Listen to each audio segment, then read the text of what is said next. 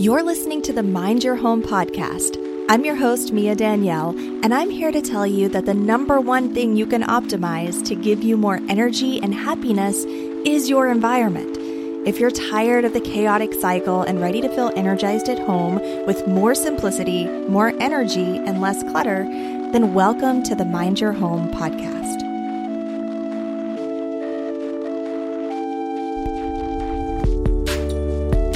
Hi, and welcome back to the Mind Your Home podcast. I am your host, Mia Danielle. So, today we're going to talk about something that sounds kind of gross, all right? And that is rejecting. The art of rejecting, specifically, is what we're going to talk about today. And, you know, this is one of those words that just sounds really, ugh, like nobody want. You know, one of the, probably one of the worst feelings or sensations that you can experience as a human because we're really social beings is feeling like you're rejected you know rejecting things. And and our identification with this word reject really transitions and transfers into how difficult it is to let go of our stuff because even in the act of letting things go, sometimes you feel like you're like rejecting these different belongings. I know it sounds crazy, but it's true. Like we tend to infuse our belongings with our own emotions. And, you know, it's funny because Matt's told me this before when we first got together that when he was a kid, he had a lot of trouble letting go of anything. He would have trouble dropping a nickel into a wishing well because just something about he knew that that was the last time that he was ever going to see that particular nickel and just the the finality of it, just the idea of I'm never going to see or experience or have this particular thing in my life after this moment, that finality of the rejection seems like too much. You know, it seems like such a big decision when you think of it like that. When you think of it as like a final thing or as something that you're removing or, or losing from your life in some way, even on a smaller scale. And I know that particular example sounds a little bit silly, and obviously he's grown a lot since he was a kid, but you know, it makes sense we'll stay in relationships that are way overdue, that are maybe even toxic, and you know it's not right. But just the idea of the finality of having a person removed from your life, it just it it feels painful. But it might actually make you feel a little bit better to know that rejecting is generally a passive action. Like most of the time, we go about our lives consistently, constantly just rejecting different things. And most of the time, it's not an act of not choosing something so much as it is the act of just choosing something else. For example, if you have any experiences where you personally felt rejected and that's kind of got you tied into this whole fear of rejection type of mentality, and that can even transfer into your stuff too. When you get this whole fear of rejection, then you can really um, start to resist letting go of pretty much anything. I mean, that can extend to your belongings, it can extend to other people and just holding on too tight to every relationship you come into contact with. I mean, it can really domino out, but not all rejections are active rejections.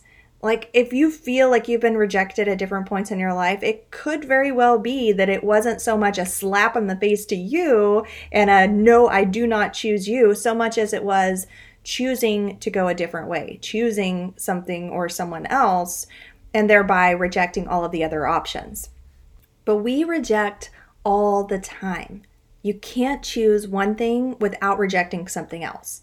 If you go to college and you choose a degree, you're thereby rejecting all of the other degree options.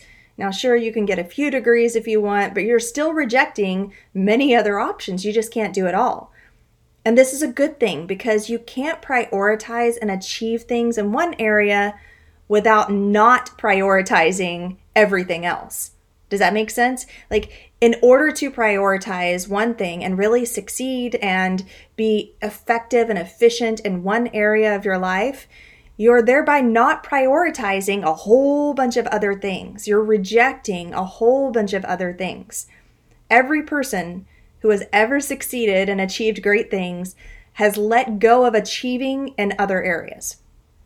So if you look at people who are, you know, taking on minimalism, minimalists or essentialists, people who are really parsing down, they're choosing to simplify by being proactive and intentional about what they're rejecting.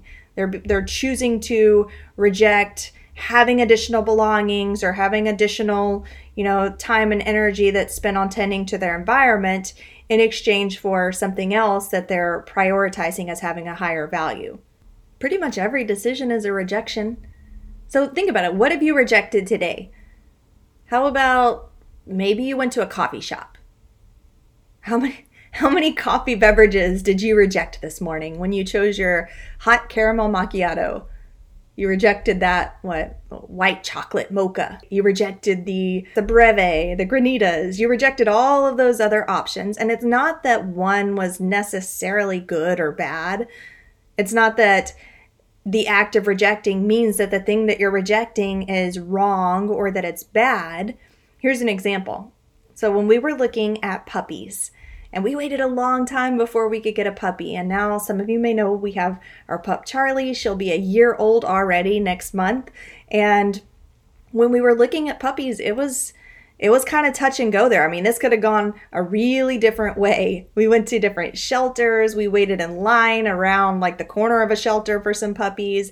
And, you know, after doing a lot of research, both online and showing up in person to different places, we went to a PetSmart where they were having a, a puppy interaction kind of, you know, I don't even know what they call it, but basically like a, a little a little puppy gathering where you can try out different pups. You can take them on walks, see how they mesh with your family and all of that. So, you know, Matt and myself and both of the girls, we went out and we were interacting with these different puppies. And one of them was a lovely a lovely pup. I don't know, I mean they weren't like little puppies. She was probably maybe 1 or 2 years old. And she was uh, you know, a good size, good size for the home. She was really sweet. She really liked us. And honestly, like I tell them all the time, you know what? If I hadn't been there that day at PetSmart, we wouldn't have Charlie. We would have a different dog. The issue was that it was she was so hyper, and I can't remember her name, but she was just she was really hyper. And I've kind of been burned by hyper dogs in the past. Not that there's you know like you know different dogs have different temperaments, and I'm somebody who's just a little more chilled and laid back, and I can't have that incessant you know like hyperactivity going on around me. So that that was the main issue. Perfectly fine dog, probably is a lovely family member for some family right now, but just that, that one little thing that was kind of nagging on me whenever we would walk her that she wanted to kind of like jump and run back and forth and was really distracted by every other puppy or family that walked by. And so I said, not right now, you know, like if we we're going to continue looking and if we're not able to find anything then let's just not make this decision on the spot. We can come back later and if this particular pup is still available then maybe it's just meant to be and we'll get them but i i said no at that time. I rejected this perfectly lovely puppy okay? And then that same night all that same night like within an hour we saw an ad pop up on craigslist. Charlie was in the litter. It was perfect size and and you know like breed mixture for what we were looking for for our family and we showed up that very same night and picked up Charlie who is now our beloved animal who's perfect for our family you know she's just perfect for what we need and that's how, you know, most of rejections go. It's not that something is wrong or bad with the thing that you're rejecting per se. It might just mean that something else is better for you or is more right for you or that that thing is wrong for you. Here's another way to look at it. Mark Manson, who's an author, says choose how you're willing to suffer, the pain that you want to sustain. That's the hard question that matters. And basically, what he says is that when you're choosing what you want to do with your life, what you want to choose versus what you want to reject, that you should choose the things that you're okay with the pain that comes with them. Instead of like because when we're making decisions usually we're, we're looking at the positive like ooh i i want to have a beach body. I want to have a million dollars. You know i want to be in a rock band. Uh, we have all of these positive ideas of the things that we want that are that are the good side that comes with that thing. But what what keeps us from getting there isn't the good stuff. If it was just the good stuff, then we would achieve everything that we wanted. You know, if you were just looking at the good things that you wanted inside of your home, you would have no problem with getting all of the clutter out and creating this beautiful, streamlined, you know, chic looking environment that you want. It's the bad stuff that comes along with what we want that keeps us from achieving those goals. So, you know, yeah, you want the beach body, but are you willing to put up with the pain of going to the gym every day? Is that something that that you're willing to accept the pain of that thing? You know, maybe you want the the promotion at work, but are you willing to put in the extra overtime or to do the things that are required to do to get to that position that you want? And if you're not, then that's fine.